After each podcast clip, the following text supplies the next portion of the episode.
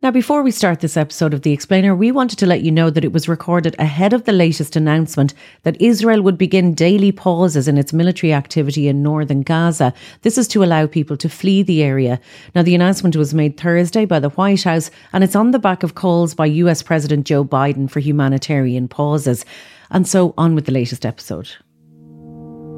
Welcome to the Journal.ie's The Explainer, where every week we take a deep dive into a different news story. I'm Laura Byrne, and this week, Israel and Gaza, what are the big questions that need to be answered? It's been just over a month since Hamas launched a brutal and murderous attack on Israel, killing more than 1,400 people and kidnapping almost 250 others. Israel's response has been merciless and unrelenting, with over 10,000 Palestinians killed and over 25,000 wounded in weeks of bombing and blockades, prompting leaders across the world to call for a ceasefire and sparking accusations of war crimes. So far, those calls for a ceasefire have fallen on deaf ears, and the UN chief Antonio Guterres has now dubbed Gaza a graveyard for children, as tens of thousands struggle without food, medical care and basic provisions. So while we continue to witness the horrors of war in the Middle East, we felt it was time to take a broader look at the instability and conflicts that have existed for some time between Israel and Palestine. How did Israel and the Palestinian people come to this point? What is the background to this protracted cycle of violence and oppression? And who are the major players in this war?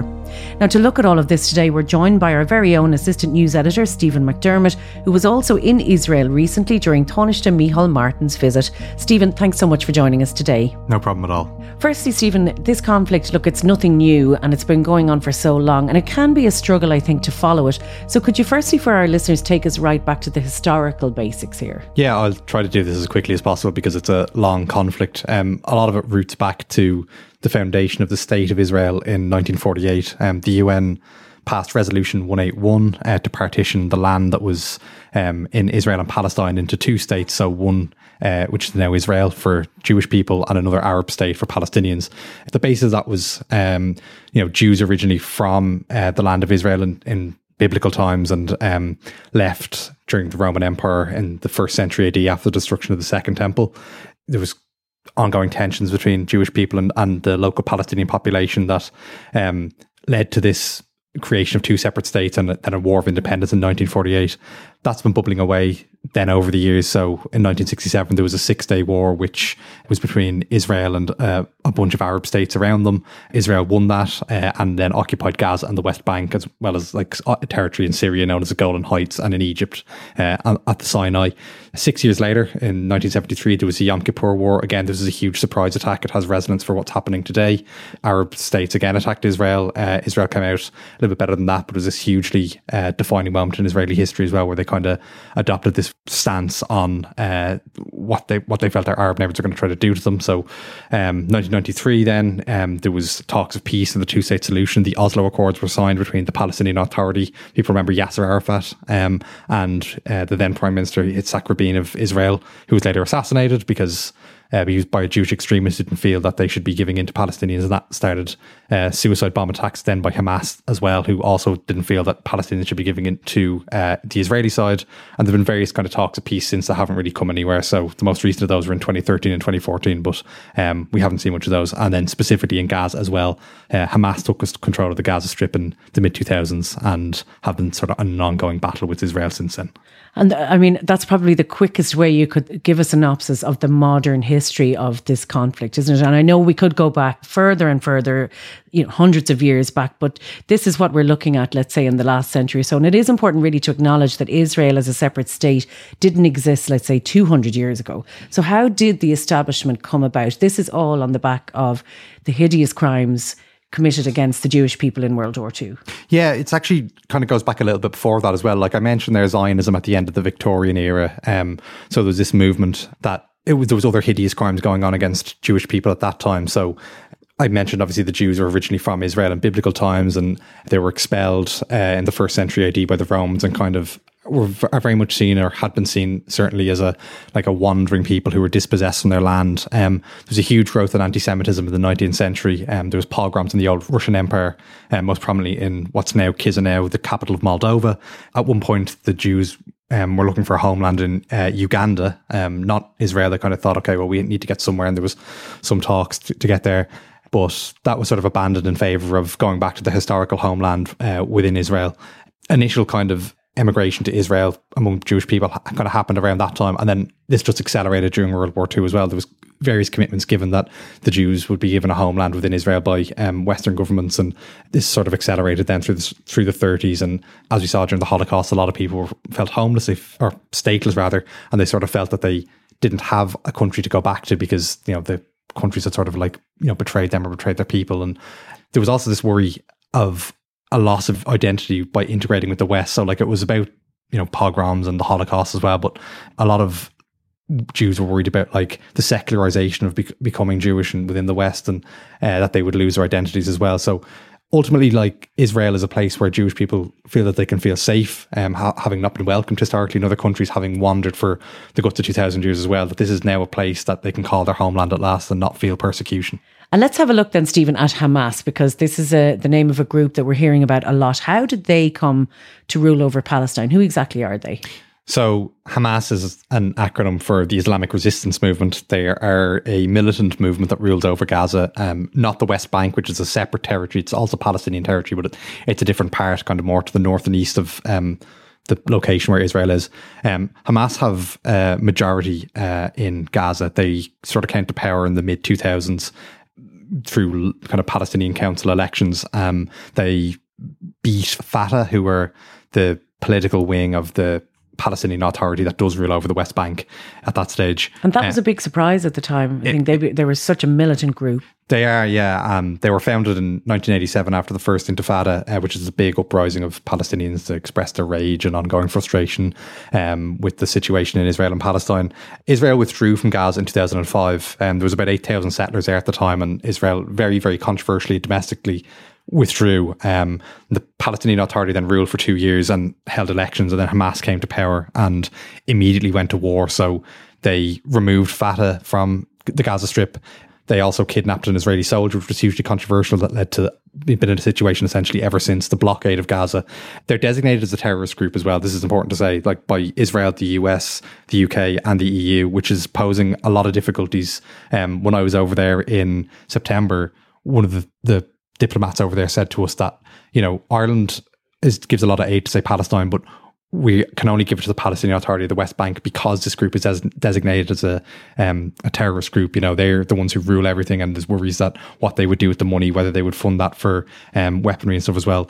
Importantly, they also have links to Iran. So Iran supposedly supplies these guys with weapons and financial support. Some of their leadership are based in Qatar, and one of their main aims is, they've specifically said they don't agree with any of this two-state solution stuff or any of the other live in peace and harmony with Israelis. They really want Israel gone out of that area. And of course, Iran in recent weeks saying they have not been supporting Hamas in the lead up to this current conflict. And I think that's probably a question for another day. But if you look, Stephen, at the Israeli government's view of the Palestinian people leading up to October of this year, what has that been like?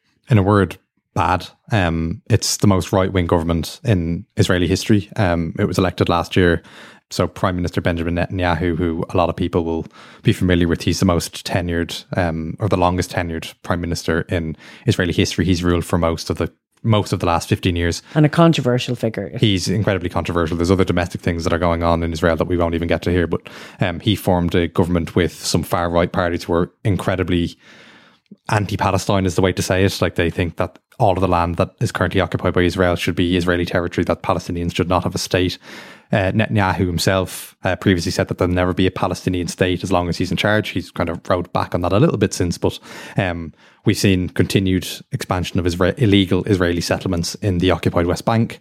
In July of this year alone, Israel approved 5,500 homes in the West Bank, which is contrary to international law, according to loads of human rights bodies and the UN themselves. It's probably important to mention that when we talk about settlers in the West Bank, this isn't just about people coming with their carload and building a new home on land that nobody lives on. This is about evicting Palestinian communities to set up homes. Yeah, it's essentially a huge transfer of land from Palestine to Israel, inadvertently. These settlers are essentially encouraged by the government to go and move there, to form little towns and villages. Palestinians are restricted from building homes. It's this concept known as forcible transfer, where it's kind of like intimidating or coercing through force Palestinians to leave the West Bank. And so Israeli settlers can essentially just set up there and like live in Palestine, which is, not seen as a good thing in terms of providing a peace solution. And you did mention this a couple of times already. So what exactly is the two-state solution? Because anyone, when you mentioned Yasser Arafat and other leaders, let's say in the last 20 odd years, all we would have heard about was a two-state solution. This is what the US was pushing for. What exactly was that? Yeah, think back to what I was saying about the history of this conflict. At the very start of this was a UN resolution to partition Israel and Palestine into one state for Jewish people and another state for Arabs. And it's essentially based on that. There was a proposal to resolve the conflict in the early 90s when the 1993 Oslo Accords were signed, to establish two states for two people based on what were called pre-1967 borders. So after, again, Israel's 1967 war with other Arab countries, they occupied the Gaza Strip and they occupied the West Bank. And both of those things were seen to be where a future Palestinian state could be. It would potentially entail land swaps. Part of the problem with the two-state solution is that the land between the Gaza Strip and the West Bank is not contiguous, so they're not joined up. So it would essentially have to involve some way to join those two territories together. We've obviously got this problem now where, as I said, there's 700,000 settlers from Israel living in the West Bank as well. So are Israeli people going to live in that land as well? So essentially, that's it in a nutshell. It's been supported ostensibly by the likes of the US, the European Union. Palestine themselves and Israel obviously agreed to it back in the 1990s, and there's been very little movement on it since, but that is held up as the model of how we can resolve this. And some analysts saying that it has really dropped off the radar in the Biden and Trump years too, that it wasn't put to the fore that it maybe perhaps should have. And are there any other viable alternatives on the table when it comes to any peace agreements? Yeah, so viable is the key word there, because people actually say that the two-state solution itself isn't viable because I mentioned those Israeli settlers. There's another huge issue, which is Palestinian refugees. There are millions and millions, I think about 6 million Palestinian refugees in the world. A huge, huge issue for Palestine and part of this whole conflict is their right of return. So all the people who were forcibly removed from their homes and kicked off their land and out of their towns and villages from 1948 onwards, the Palestinians want them to be allowed to come back to Palestine. Israel has so far rejected this, but the idea that within this small part of land in Gaza and the West Bank for 6 million Palestinian refugees, there's many refugee camps in the likes of Jordan and Syria, for them to be able to return is not really seen as potentially viable. So what is seen as kind of creeping in the last couple of years, a solution that's not very popular either among Palestinians, among obviously Israelis, or a lot of people say that this might not work, but is actually a one-state solution. So instead of it being two states for two people, it's essentially one state for both people. Which sounds utterly counterintuitive given what you know to be the case in the region. So how did that work? There's quite a couple of ways people have looked at this. So you could have a normal, you think of Northern Ireland, say, and people often point to Northern Ireland as kind of like providing a roadmap here where you have, it's not quite the same as, two people, largely culturally they're the same, but you have sort of two conflicting cultures, we'll say. So you could have it that way. You could just have I hate to say a normal state, but you know what I mean? A state that works. Functioning democratic state. Exactly, where it's not specifically a Jewish state or not specifically an Arab state. You could also have an idea it's called a transnational state. So kind of how Switzerland or the US works, where, you have these kind of little confederations, or in Switzerland, you have these cantons, and essentially you would have two whatever federations or cantons, one Arabic, one Jewish, and they would, each individual canton would manage administrative things, kind of like county councils or city councils work here.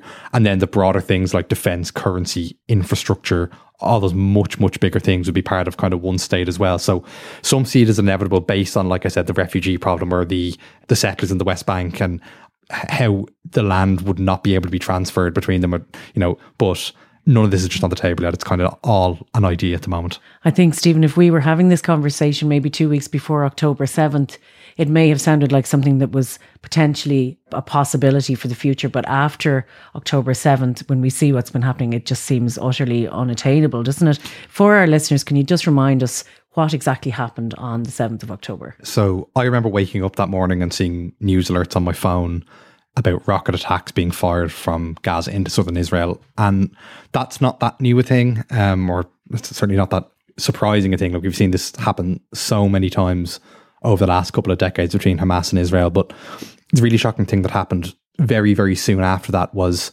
about 2,000 Hamas militants managed to break the Israeli blockade, which is something that, you know, just was seen as not being able to be done. This is part of the reason Israel had a blockade on Gaza. And we're talking about Gaza, which incidentally was described as an open-air prison. This is not something you can just move in and out of with any ease whatsoever. Yeah, and very shocking. You know, there was lots and lots of footage coming out of innocent civilians being killed, being taken hostage. About 1,400 or so civilians were killed. There was a couple of Israel Defense Forces members and policemen involved in that as well. They attacked a music festival. They attacked homes in these places that are known as kibbutzes, which are kind of small communal societies in the south of Israel.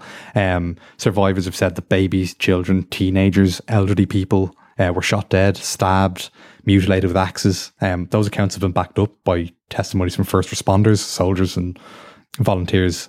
So there's obviously 1,400 people killed, but there was around 240 Israelis and foreigners, you know, from really, really young babies up to people who were in their 80s, kidnapped and taken to Gaza as well. Most of those are still there. Hamas named the attacks the Operation Al-Aqsa Flood after a Jerusalem mosque. So there's a mosque in Jerusalem that's seen as this, it's like one of the holiest sites. I think it's the third holiest site in Islam, but it's also the site of the Temple Mount, which is a really holy site in Judaism as well.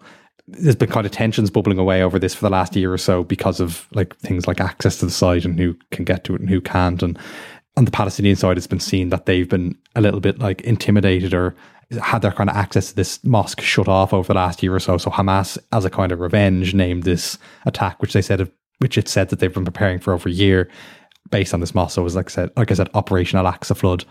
October 7th is considered the bloodiest in Israel's history. It's the first time that there's been an attack on this scale on Israel's territory since it was founded 75 years ago, and it's seen as the deadliest day for Jews since the Holocaust. It was some really, really shocking scenes, and I'm sure people will have seen the footage. As you say, Stephen, a barbaric attack by Hamas that day. And Israel's response then? It was initially one of shock. You know, I think they were so surprised. It also took place on a Jewish holiday. So it really, really took them by surprise. They were not expecting this. It took a while for Netanyahu even to emerge. Like, you think a leader in that situation would be straight out and condemning attacks and making statements, but it took hours and hours, and people were actually wondering what was going on or what he was going to say.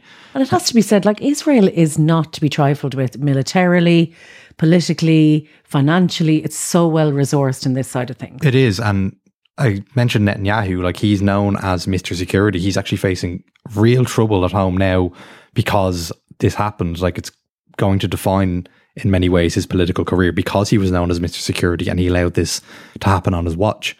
In the days afterwards, the country's security cabinet voted to undertake a series of actions to bring about what they essentially were saying is the destruction of Hamas and Palestinian Islamic Jihad, which are another kind of Islamic militant group that are operating in Gaza as well.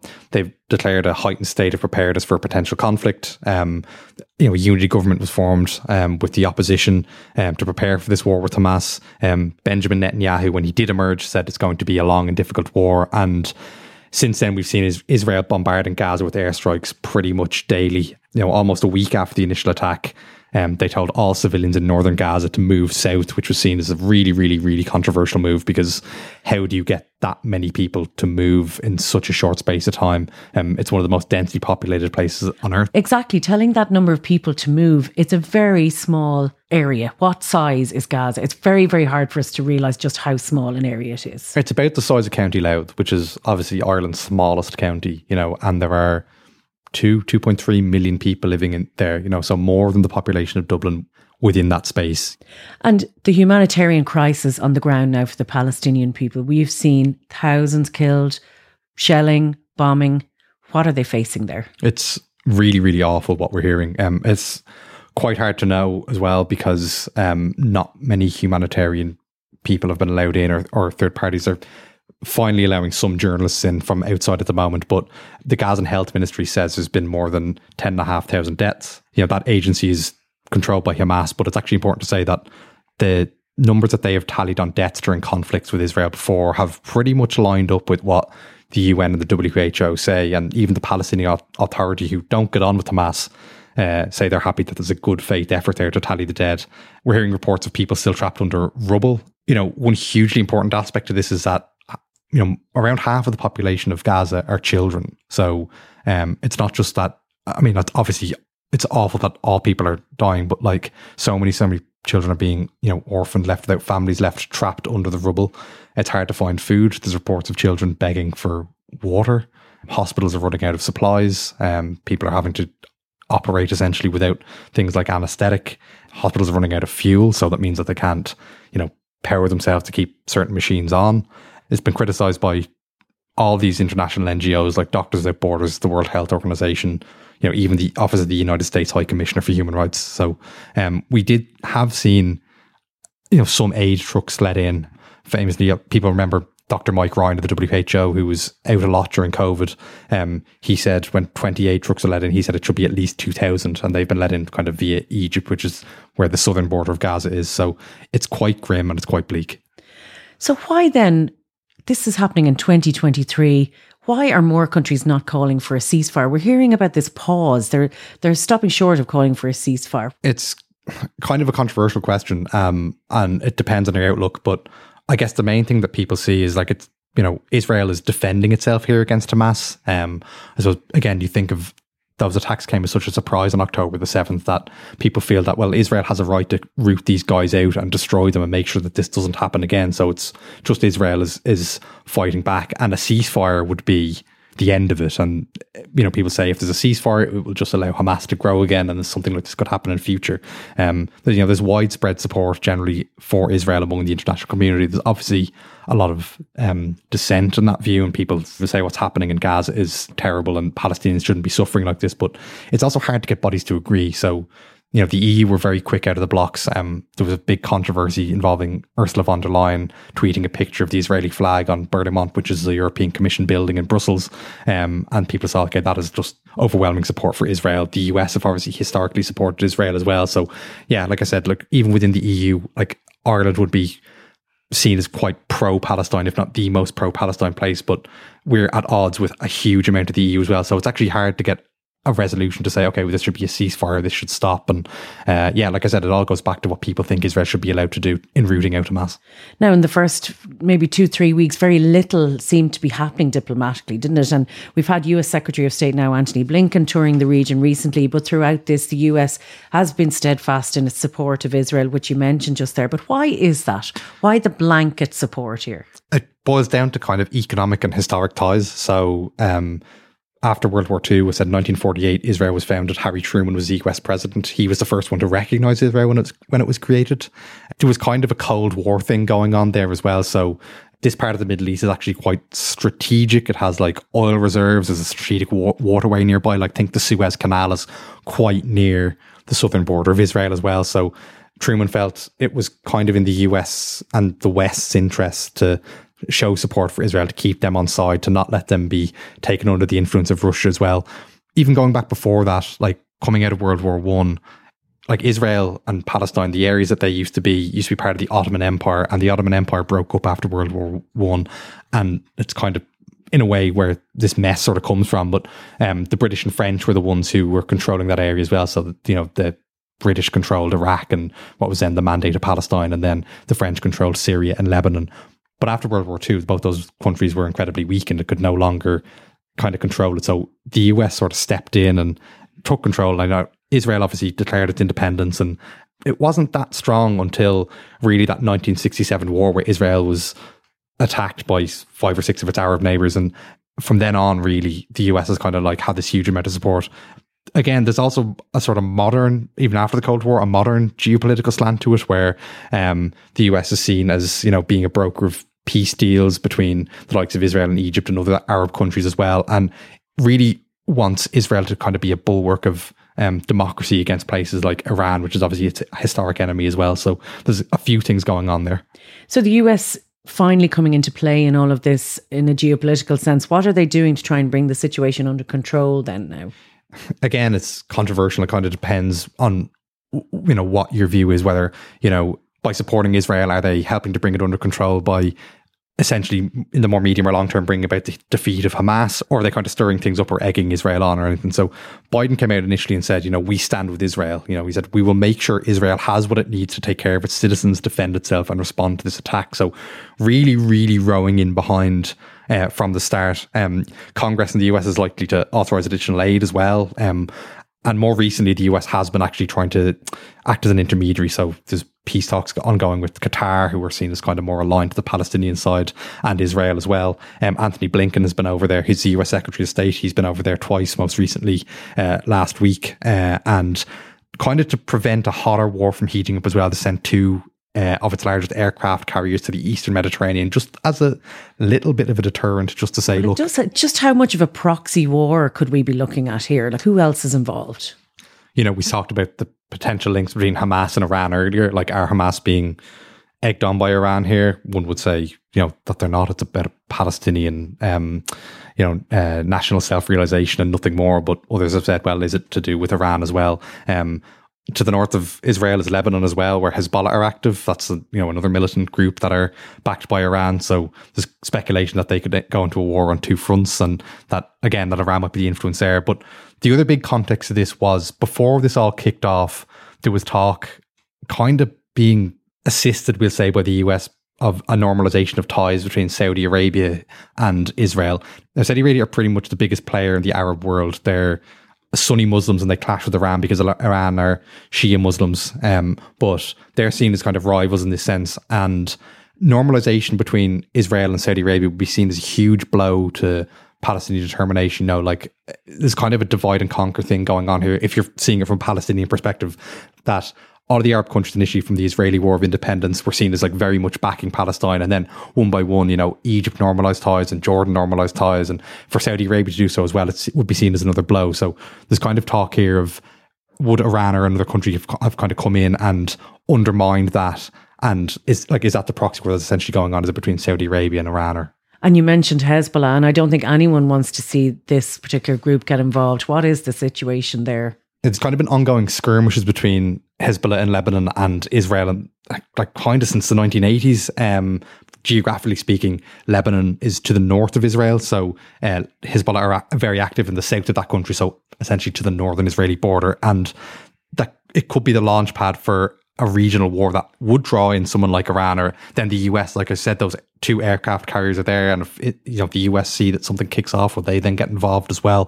Hezbollah are an Iranian-backed armed group. There have been exchanges of rocket fire between them already as this conflict has gone on.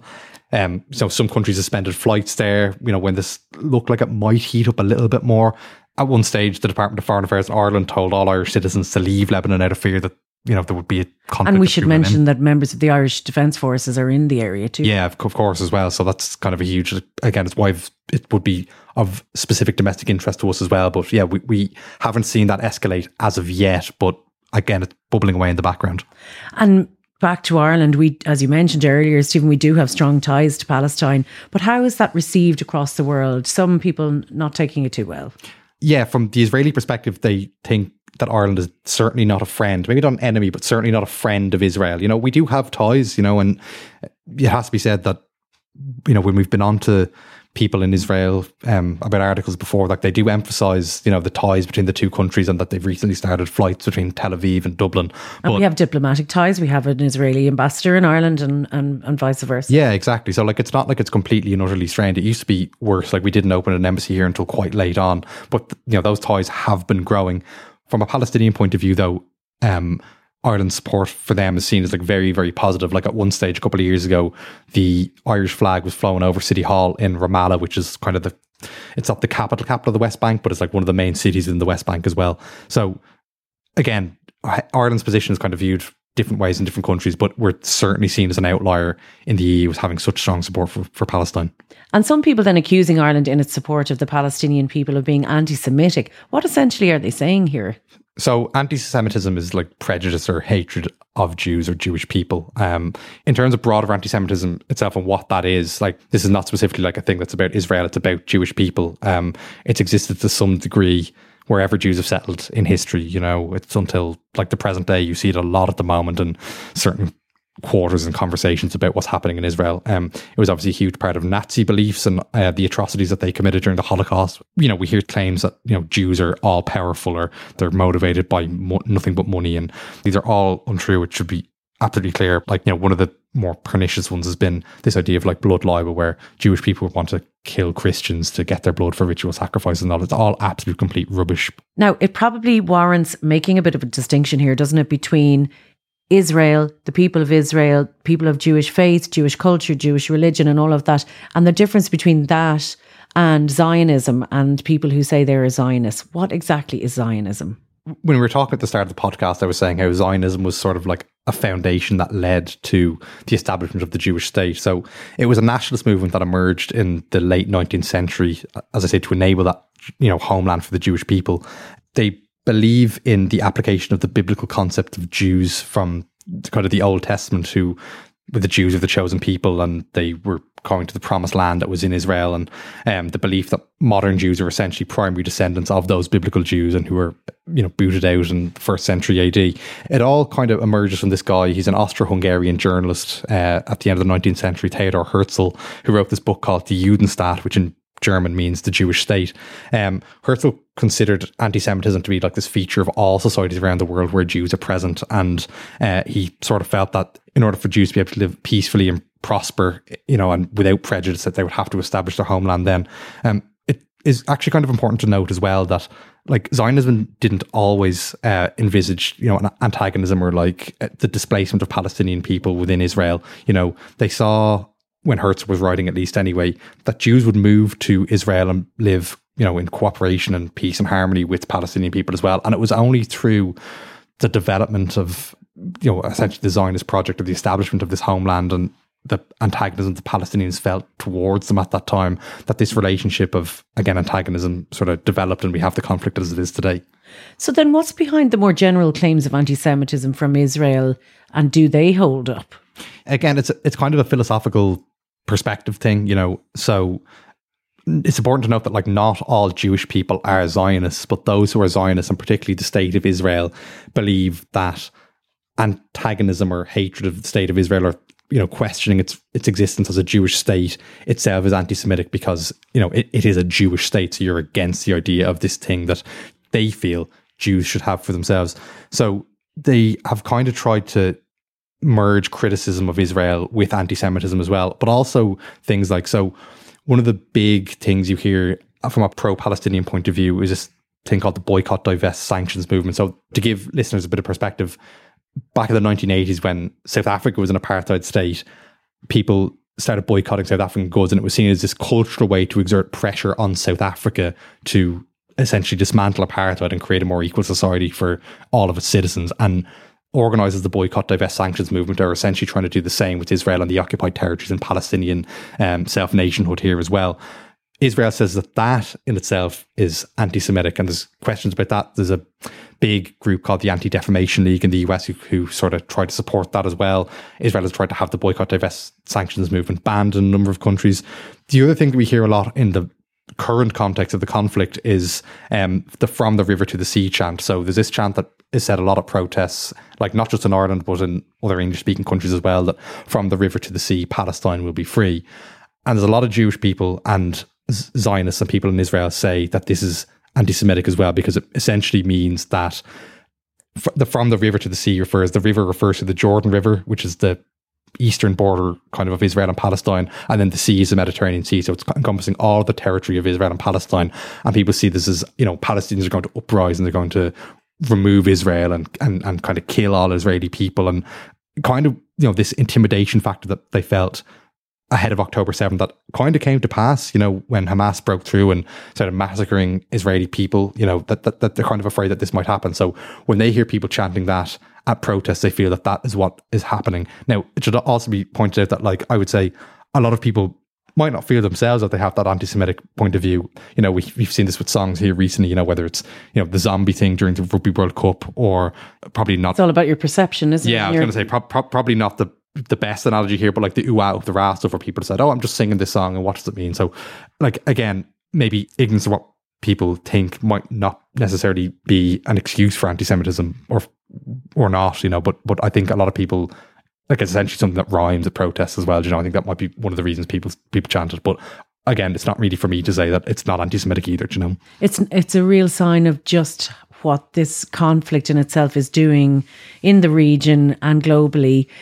Stephen, when you look at what's happened since the 7th of October, how close are we coming now to a wider regional war? We've talked about the potential for a proxy war and all of the vested interests. And does it seem that we're feeling this time that we're at a very dangerous moment, I think? It's kind of hard to say, you know. It's certainly dangerous for the Palestinians, you know, people living in Gaza. Is it dangerous for Israel? Some would say no, but could you see, you know, Lebanon getting involved? I don't necessarily think so at this juncture, you know, but like there's a potential for a two-front war then that Israel has to fight as well. And then does Iran get involved? You know, how much is it going to use those proxies like Hamas and Hezbollah in that, you know, skirmishes could develop slowly and lead to an unintended war. Like, you know, we like at this juncture again, like I said, like it doesn't necessarily seem like it's going to develop into a much wider war now, but you know, on the 6th of October, we didn't see that this situation between Hamas and Israel was going to bubble up either. So, again, the US are sort of trying to deter that at the moment. You know, there's interesting things going on with Egypt as well, where Egypt are, because of the historic thing that's been going on with the Palestinian refugees, you know, where Israel conducts a huge war on this scale and Palestinian refugees are forced out of somewhere where they're living and end up in refugee camps in another country. Like, Egypt are really, really reluctant to let that happen. It would be like kind of a bit of trouble for them domestically, but also, say, for example, right, you know, the southern gate of Gaza, Rafah, where the border with Egypt is opened up, and you have, you know, I'm not going to say all 2.3 million, but like half the population of Gaza decide they want to get out of there and they go to Egypt. You know, would that be seen then as Israel ethnic cleansing? And would Arab countries feel that they have to act on that then as well? So there's a lot of variables in here, of course, you know. At the moment, I would say it seems to be just between Israel and Hamas and Israel and Gaza, but who knows how it could develop. And finally, Stephen, look, this conflict is quite horrific in so many ways, and there's a lot of troubling violence, just stressful content emerging on social media in particular. And of course, that pales in comparison to what the people are living through on the ground there. But how can people look after themselves when they're being exposed to all of this online? It's really difficult. And I know people want to be informed and as up to date as possible. But I think, you know, too much content will have an effect on you. It will make, you know, just burn you out, essentially, you know. I would say, like, I don't know if you want to like limit your time every day that you're spending online, or like just go to the news. Don't necessarily try to follow it all minute by minute on social media, because there is, as I say, there's so much content and there's like an ongoing breaking story. I would say just avoid where you can. If there's a little filter online that says this content is sensitive or, you know, shows graphic images, I would say, like, just avoid that as much as possible. You know, there are researchers who work in these fields who say, you know, that this thing called vicarious trauma, where you think you're fine looking at the image, that it builds up over time and you don't know how it, you know, might affect you later on. So I would just say to be wary. I would say this is not to say don't follow it online. You know, like, you could absolutely do that if you want, but if you're going to do that, I would say, yeah, just limit your intake of it and give yourself a break. That's it. You can only help in the only way you can help is maybe just keep an eye on the charities who are doing work as it goes. And yeah, look, it's difficult, and it would be amazing if there was some sort of global effort now to really get to some peaceful resolution. And we'll keep a close eye on that. Thank you so much, Stephen, for breaking it all down for us today. It's really appreciated. That's no problem at all. Thanks again to Stephen McDermott for joining us today. You've been listening to The Explainer podcast by the Journal.ie. This episode was brought to you by senior producer Nikki Ryan and executive producer Sinead O'Carroll. If you'd like to support all the work we do here, head to thejournal.ie/contribute to make a one-off donation or become a monthly subscriber. And of course, you can always leave a review and a rating wherever you get your podcasts. Thanks for listening, and we'll see you next time.